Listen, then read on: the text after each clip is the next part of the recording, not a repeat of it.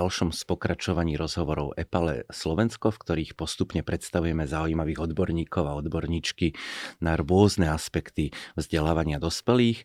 Teším sa na dnešný rozhovor opäť na veľmi špecifickú tému. Môžeme prezradiť, že sa budeme rozprávať najmä o zdravotnej gramotnosti a na túto tému sme si pozvali Marianu Mrázovú, ktorú tu medzi nami vítam. Dobrý deň, ďakujem za pozvanie. Dobrý deň. Vy ste teda aj lekárka, aby ste vlastne mohli sa týmto témam e, venovať. Ste aj prorektorkou Vysokej školy e, zdravotníctva a sociálnej práce Svetej Alžbety, čiže pracujete so študentami, vychovávate asi množstvo budúcich e, odborníkov aj na zdravie, ale povedzme možno aj na tú prevenciu. A napriek tomu robíte ešte aj pomimo, alebo začali ste sa venovať aj vzdelávaniu dospelých, povedal by som lajkov alebo kadikoho. A prečo? Prečo? Čo vás zviedlo k tomu, že treba sa venovať aj tejto skupine? Tak pôsobím už dlhodobo ako vysokoškolský pedagóg a vzdelávame väčšinou externých študentov na našej vysokej škole. A vidíme vlastne aj ten prerod tých študentov, že keď ukončia to vzdelanie, že nachádzajú sa a ten ich pohľad na to, na to zdravie aj prevenciu je úplne iný.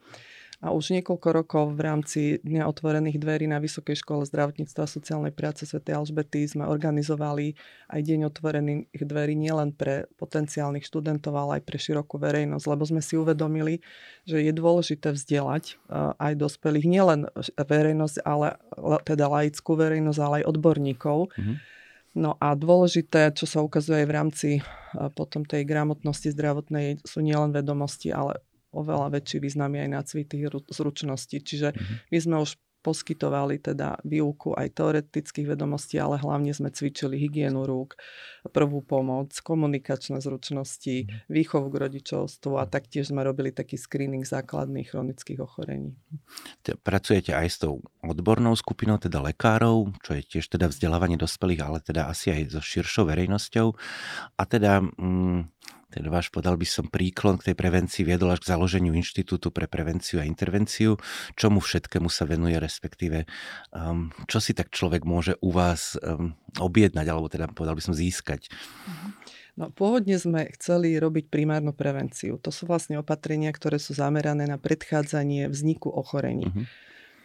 No ale pandémia vlastne si vyžiadala už aj intervenciu, čiže ten pôvodný názov inštitútu, Inštitút pre prevenciu sme premenovali, mm-hmm. pretože my sme ľudia z terénu, aj naša vysoká škola v podstate e, ten potenciál je nie len pedagogický, ale hlavne sú to ľudia, ktorí naozaj pracujú dlhé roky v teréne.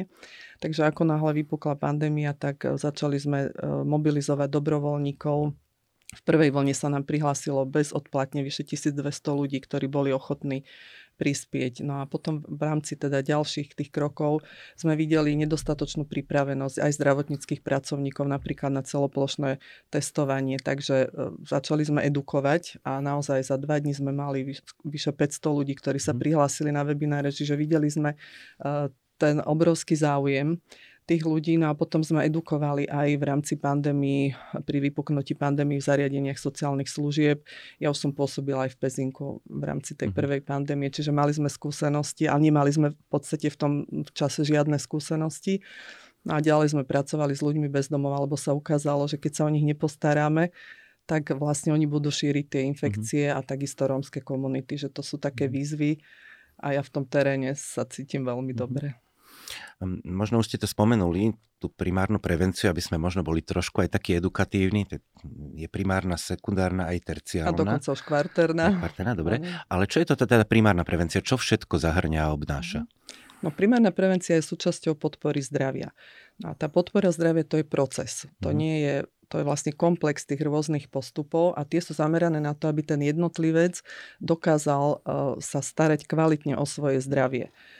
No a v rámci tej e, primárnej prevencie alebo podpory zdravia existujú determinanty zdravia. Čas z nich je ovplyvniteľných, čas neovplyvniteľných, čiže nevieme ovplyvniť e, genetiku, e, pohlavie, vek, rasu, možno, mm-hmm. rasu.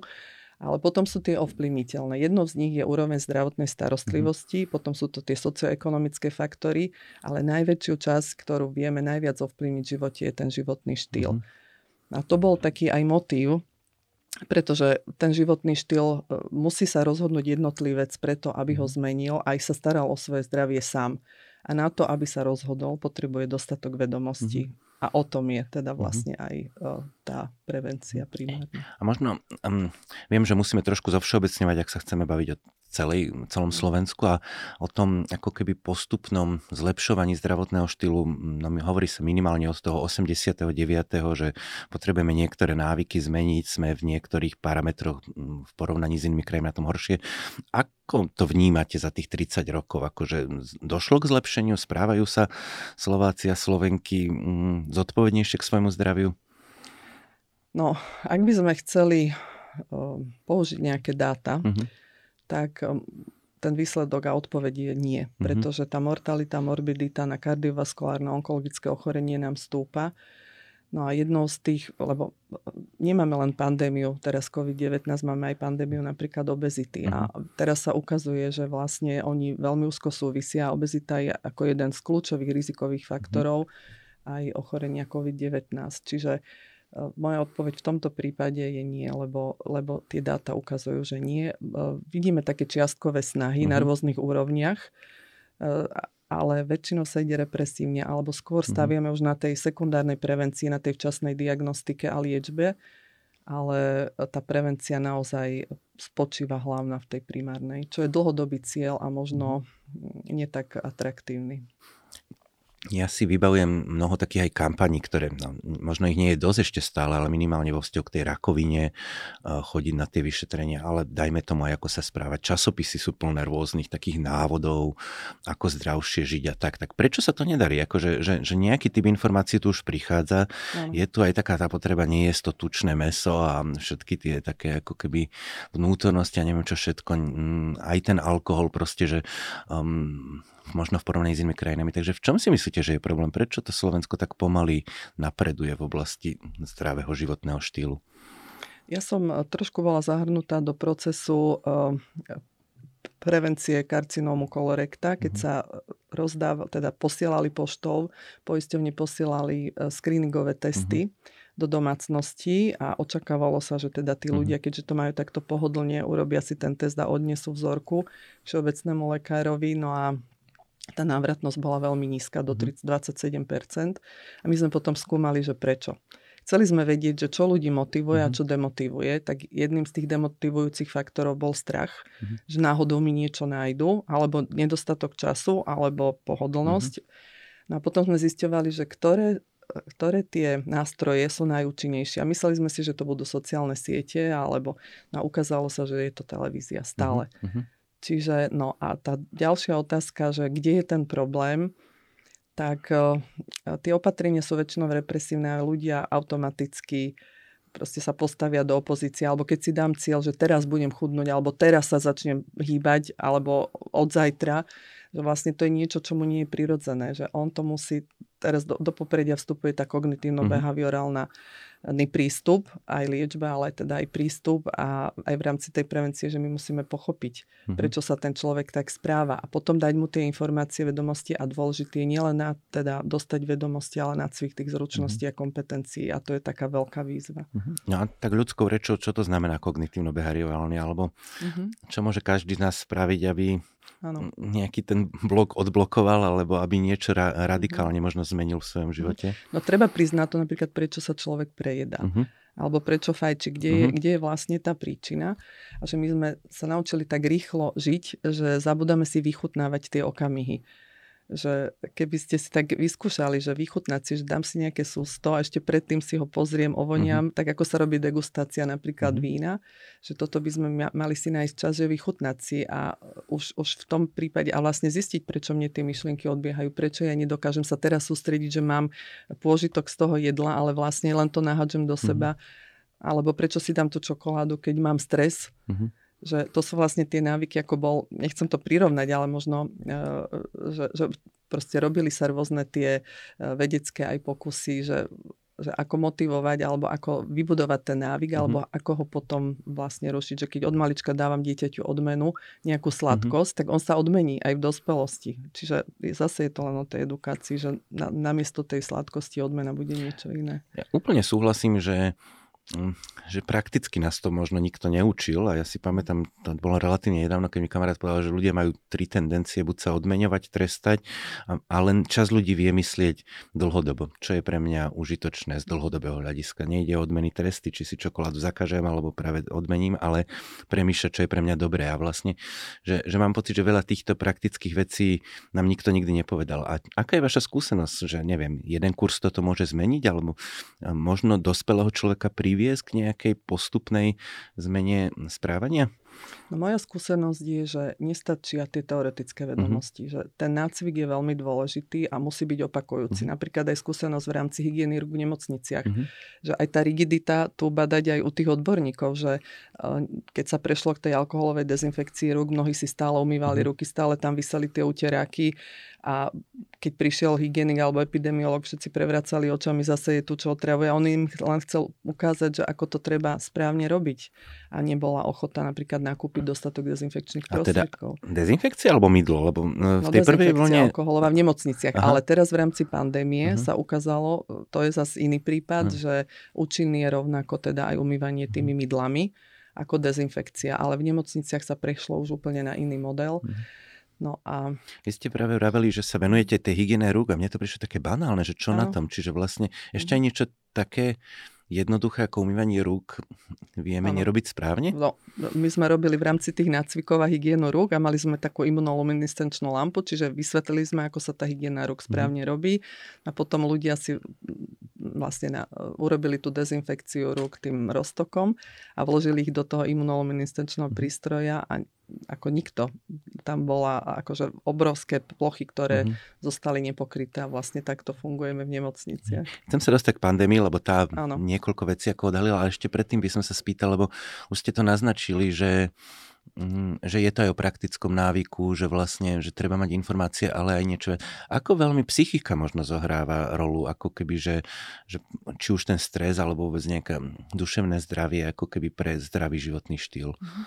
No teraz to duševné zdravie veľmi e, vychádza do popredia a e, tak tie návyky, nie je to jednoduché. E, oni sa budujú a potom ľahšie ich vybudovať správne, ako prebudovávať. Mm-hmm.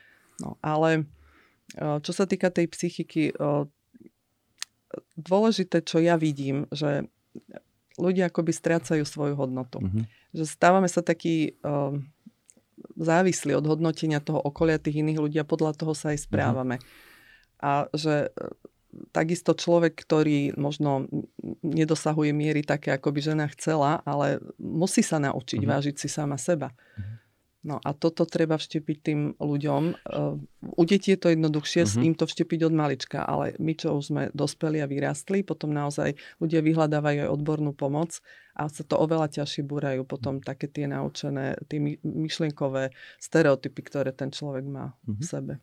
A ešte jednu tému, vy ste len tak trošku naznačili, že mm, pracovali ste s rôznymi, povedal by som, špecifickými skupinami, s nevýhodnenými, marginalizovanými. Možno povedzte, že ako teda a v čom je to možno iná práca ako, ako práca s bežnou verejnosťou? Tak je to taká veľká výzva, uh-huh. pretože nemôžete ísť nejak špeciálne pripravení. Uh-huh. Lebo ne, veľakrát neviete, čo môžete očakávať. Že keď sme prišli buď do zariadenia, alebo do zariadení pre ľudí bez domova obrovských, kde sa spoločnosť tvári, že tí ľudia neexistujú, že my sme boli šokovaní a vlastne ideme nepripravení. A podobne, keď bola tá migračná kríza, my sme vlastne nevedeli, do čoho ideme. A to je tá nevýhoda. E, výhoda je to, že sa naučíme spoliehať sa nie úplne na vlastné vedomosti a schopnosti, že musíme improvizovať a že veľakrát e, aj poprosiť možno o pomoc e, od inakiaľ, že musíme si priznať, že toto sami nezvládame alebo nevieme. Mm-hmm. No a naozaj aj teraz pandémia ukázala, že ľudia chcú medicínu založenú na dôkazoch mm-hmm. a my ju nevieme vždy poskytnúť. A keď ju nevieme poskytnúť, tak buď konáme na základe nejakej skúsenosti, empírie, že aj v minulosti sa očkovalo, tiež si ľudia mysleli, že keď sa dajú zaočkovať, tak eh, narastú im rohy alebo krávské hlavy. Ale eh, na niečo niekedy musíme ísť aj do toho experimentu. Mm-hmm. Ale uh keď navštevujete alebo keď pracujete v teréne s ľuďmi bez domova, s Rómami, s inými skupinami, je tam čas aj na prevenciu, respektíve vôbec dá sa s týmito ľuďmi robiť prevencia, alebo ide skôr riešenie nejakého závažne možno horšieho zdravotného stavu. No, čo nás prekvapilo, lebo išli sme jednak robiť testovania, mm-hmm. že či sa tam vyskytujú teda ľudia, ktorí sú pozitívni na COVID. Ale e, povedali sme si, že už keď tam ideme, urobíme aj klinický screening. Čiže merali sme im glykemiu, krvný tlak a boli sme prekvapení, že vlastne tých, e, tých e, pozitívnych bolo veľmi málo, mm. nikde až nula ale viac ako 50% malo hypertenziu mm-hmm. arteriovú, čiže mali tlaky vyše 200 na, mm-hmm. ako rizika, že to mm-hmm. boli akutné, ale oni s takými tlakmi žili, mali, e, mali uh, prediabetes alebo už aj zvýšenú glykemiu a vlastne sme si uvedomili, že to je chronicky chorá populácia, to isté máte v tých rómskych mm-hmm. komunitách, že vlastne to zdravie sa málo kedy rieši a teraz možno práve tá pandémia odkryla, ja to volám, že zraniteľné miesta, mm. mnohé, ktoré nie sú len v týchto rizikových marginalizovaných skupinách. Vysoká škola Sv. Alžbety pracuje aj na Slovensku, ale aj v zahraničí a často v takýchto problematických komunitách, že dá sa vôbec v nejakom takomto patologickom prostredí marginalizovanom udržať si dobré zdravie? Že je to vôbec možné, aby človek bez domova aj to všetko, čo zažíva, aj stres, ale dajme tomu aj akú má stravu, môže ostať zdravý podľa vás? Či, či musí sa vymaniť z toho prostredia? Tak eh, je to ťažko povedať. Eh, existujú teda tie rôzne útulky a centra nízkoprahové, mm. alebo, no a to je taká dosť veľká pomoc pre týchto ľudí. Ale na druhej strane, ja si myslím, že veľakrát tí ľudia napríklad mohli by dostať zdravotnú starostlivosť, keby si mohli zaplatiť teda tie základné poplatky, ale mnohí si ich nemôžu ani vyzdvihnúť. My sme to videli, že vlastne tým, že on nevie sa premiesniť a vybrať si teda tú dávku, tak ona prepadne. Mm-hmm. A keby rovno priamo z toho úradu šla napríklad na zdravotné poistenie, že to je taký mm-hmm. veľmi jednoduchý krok, ktorý by sa dal spraviť a tak to len lepíme stále, že ja mám aj na ambulancii, sa staráme o ľudí bez domova a niekedy stačí veľmi málo. Mm-hmm. No a poďme ešte naspäť teda k tej bežnej populácii a už sme sa bavili, že dôležité sú aj informácie, aj vedieť a možno aj nejaké sebapoznanie, možno aj nechať sa vyšetriť, aby človek vedel, že teda aké má možno rizika a potom aj tie zručnosti a návyky. No ale dnes sa zdá, že tých informácií je možno až priveľa, keď to tak poviem, respektíve, že naozaj vyskakujú na nás od všadial a sú všetky tie informácie správne. Akože občas sa stretávame aj s tým, že pacienti sú, no teraz to preženiem, ale ako mm. keby vyškolenejšie ako lekári. Takže vlastne ako, ako správne vyberať tie informácie alebo ako vedieť, že ktoré informácie teda sú vedeckejšie, alebo aké slovo mám použiť. Mm-hmm. No, to je už ten pojem zdravotná gramotnosť, e, že tá VHO definícia je taká zložitá, uh-huh. ale v podstate sú to tie kognitívne a sociálne zručnosti, ktoré jednotlivec potrebuje na to, aby si vyhľadal informáciu, pochopil ju a správne uh-huh. interpretoval. No a toto, čo vy ste povedali, že on si ju vyhľadá, ale nemá dostatok vedomostí na to, aby ju správne pochopil a možno už vôbec nesprávne interpretoval a vlastne ono to má aj pokračovanie, že nejedná sa len o to, ako sa starať o svoje zdravie, ale ako sa aj pohybovať uh-huh. v tom zdravotnom systéme. No ale je zjavné, že vlastne aj príbuda takých web stránok, ktoré, ja neviem, či zámerne, alebo je to z nejakého presvedčenia, fakt šíria veľmi aj nebezpečné mm. informácie o až takom neliečení sa a podobne, že myslíte, že voči tomu vieme nejako bojovať ako spoločnosť, alebo že ja chápem, že ale ako má vedieť ten jednoduchý človek si to odborne vyhodnotiť, hej, že vlastne, nechcem spomenúť konkrétne tie portály, ale vieme, že tu sú a vlastne naozaj cez sociálne siete až bombardujú človeka, že vlastne Um, asi, asi tuším, že aj s kritickým myslením to je veľmi spojené, ale čo môžeme my robiť, aby sme sa bránili práve nejakej záplave veľmi takých nebezpečných, až by som povedal, návodov? No, o, v podstate preto sme aj my začali tú činnosť ako inštitút, pretože jediná možnosť je vzdelať tých mm-hmm. ľudí, poskytnúť im pravdivé informácie. Mm-hmm. To znamená, že dnes napríklad o ochorení COVID-19 vieme toľko, tie vedecké štúdie ukázali také a také riziko mm. a také a také benefity mm. a pravdivo budem to teda verejnosť informovať. Čiže preto si my pozývame aj odborníkov, ktorí dennodenne mm. sledujú tie dáta a ktorí sú aj praktici. Čiže mm. nie sú len teoreticky e, vzdelaní, ale teda robia aj tú prax a na nich sa môžeme spolahnuť. Mm. Čiže keď ten človek má dosť informácií, cieľ nie je prinútiť ho nejak sa správať. Presne čo som povedala, on sa musí sám rozhodnúť, zvážiť si tie rizika a benefity, ktoré ja v tomto momente mám, chcem cestovať, mám také rizika, tam v tej krajine sú taký, je taký a taká mutácia. Čiže on sa sám rozhodne na základe toho, že mu poskytneme dostatok pravdivých informácií a pomôžeme mu sa v nich mhm. orientovať a aj správne ich interpretovať. A veľa sa teraz hovorí o očkovaní a antiočkovaní, s tým percentom asi nedá sa byť spokojný, ale máte tu skúsenosť, že dá sa človek presvedčiť, že, že aj treba z osobnú, že, že ak tie informácie, dáta, ja neviem, možno vedecké argumenty zazniejú, že, že človek si dá povedať? No, ja nikdy nepresviečam. Hm. Že snažím sa podať tie informácie a vždy sa aj spýtam pacienta, tak ste rizikoví, máte možno sa nakaziť, e, alebo len sedíte doma, nikam nechodíte. Čiže to je tá jedna vec. Ale druhá vec je, že e, podať informácie, ale poskytnúť aj ten priestor tomu človeku, mhm. aby si sám niečo vyhľadal. A to som, taká moja skúsenosť je, že jedna študentka veľmi chcela, aby som ju školila a dokázať chcela, ako to očkovanie škodí tak na veľa som e, teda pristúpila k školiteľstvu s tým, že som ju prosila, že musí dať teda v rámci diskusie musí diskutovať. To znamená, že porovná tie svoje výsledky a na konci prišla za mnou a povedala mi, že pani profesorka, ja sa vám hlboko ospravedlňujem a pochopila som, že som nemala pravdu a stále mne vyhrknú mm. do očí slzy, že svedčí to o takej pokore mm. a to, o tom je veda že my si veľakrát myslíme, že nám niečo vyjde a výsledok vyjde opačný, ale aj to je veda. Že aj ja dokážem, že som sa mýlila a, a to je výsledok.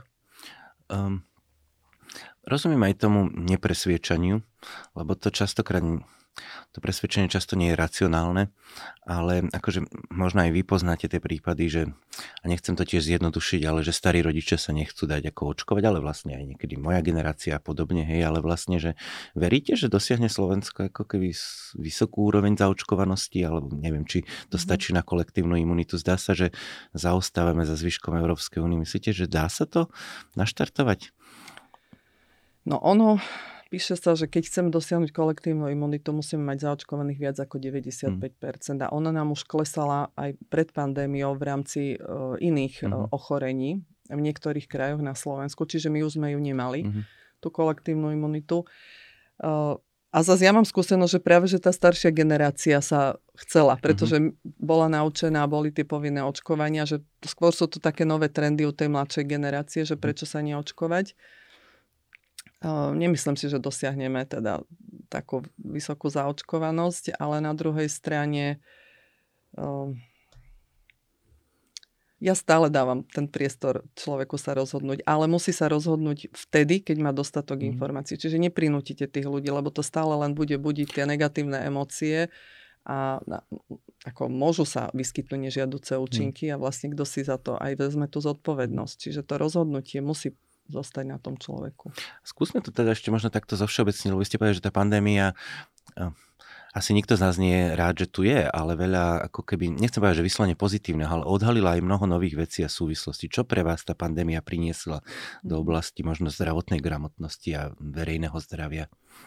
No, ako som už spomenula, odkryla mnohé, zraniteľ, mnohé zraniteľné mhm. miesta. To nebola len hygiena rúk, uh-huh. to boli napríklad podceňovaná úloha primárnej prevencie, uh-huh. úloha epidemiologov, podceňovaná eh, hrozba e, nestarostlivosti o tie marginalizované skupiny, podceňovanie edukácie. Čiže tá edukácia je vysoko podceňovaná a mala by začať teda už od najmladšieho. A veríte, veku. že niečo z toho, ako keby, keďže to bolo tak odkryté, že niečo z toho ostane alebo sa zmení a že začneme byť možno trošku mm, ako viac treba zdoceňovať prevenciu? Veríte, že sa... Ja verím, že áno, preto sme to začali robiť, áno. Tak keď potom pôjdeme na záver, možno skúsme takými práve odporúčaniami skončiť, že e, čo každý z nás môže naozaj urobiť, aby bol gramotnejší zdravotne, ale dajme tomu aj zdravší priamo. Čo, čo viete odporučiť každému jednotlivcovi? No, aby bol gramotnejší si teda vyhľadať tie informácie, ale ako som povedala, bez toho, aby ich mal interpretované správne, nebude ani on sa v nich vedieť orientovať. No a preto svoje sa musí každý rozhodnúť sám. Uh-huh. A znova som, musí mať na to dostatok informácií, ale rozhodnúť sa musí sám, že zmení ten štýl. Ale keď si povedal o tej um, interpretácii a podobne, mám pocit, že už je dosť uh, poradní a nejakých rôznych inštitútov, možno aj školení a tréningov, že, že, že áno, že, že keby som zajtra začal googlovať čo pre svoje zdravie, tak nájdem 5 odlišných možno ako keby návodov, ale že dá sa už dnes nájsť odborníka, odborníkov, ktorí vám vedia práve treba aj už na mieru ako keby poradiť? A myslíte ale v ktorej oblasti? No a v akýkoľvek si vyberieme, či je to práve, dajme tomu, že ako správne športovať, alebo ja neviem, že ako predchádzať nebezpečným chorobám, že, že myslíte, že je tu tá ponuka odborných kurzov a poradenstva? No ja viem, že bežia nejaké kurzy a poradenstva, ale myslím si, že je toho veľký nedostatok. Mm-hmm. A potom, e, potom rôznych e, tých oblastí sa, e, do, tých, do nich sa angažujú organizácie, ktoré nemajú tie mhm. odborné zručnosti. Že to je zase taká druhá hrozba, že pomôžu tým ľuďom, ale možno dočasne nie adekvátne. A ten človek je sklamaný a hľada potom ďalšiu inštitúciu a ďalšiu inštitúciu, ale v podstate ako keby zabudol žiť. Že stane sa to také, takým jeho cieľom, že chcem so sebou, chcem schudnúť, chcem prestať fajčiť, ale vlastne zabudne si vychutnať ten život. No a teda o zdravotníctve ako takom, o systéme zdravotníctva by sa dalo veľa hovoriť, ale taká jedna vec, čo by predsa len mohol robiť štát, že myslím, že my tých reforiem alebo toho, čo tam ostáva, ako keby ešte um, nedoladené je veľmi veľa, ale v tejto oblasti možno, možno, možno prevencie, že čo by ten štát mohol naozaj robiť lepšie viac alebo um, začať. No viem, že dnes hovoríme o dospelých, ale uh, úplne primárne je začať vzdelávať deti a mládež. Hmm na všetkých eh, tých úrovniach primárnej prevencie, či mm-hmm. sa jedná eh, o prevenciu rizikového správania, alkohol, drogy, šikana, kyberšikana, alebo v oblasti prvej pomoci, alebo v oblasti uvedomovania si seba hodnoty, oblasti prevencie sexuálne prenosných ochorení. Eh, takže ja vidím ten potenciál v tých mladých a že keď je to tá, ten beh na dlhé trate, ale chceme splniť ten dlhodobý cieľ, znižiť tú mhm. morbiditu a mortalitu na rôzne ochorenia, tak naj, najväčší potenciál je v tých deťoch a mládeži. Ďakujem pekne, to bola Mariana Mrázová, ktorá nám dnes rozprávala o zdravotnej gramotnosti. Ja mám pocit, že mnohí z nás naozaj ako keby um, to trvalo dlho, kým si uvedomili, že starostlivosť o vlastné zdravie je dôležité a je treba sa aj v ňom vzdelávať, tak verím, že aj vás to inšpirovalo a budeme sa s vami tešiť na ďalší rozhovor Epale Slovensko. Ďakujem.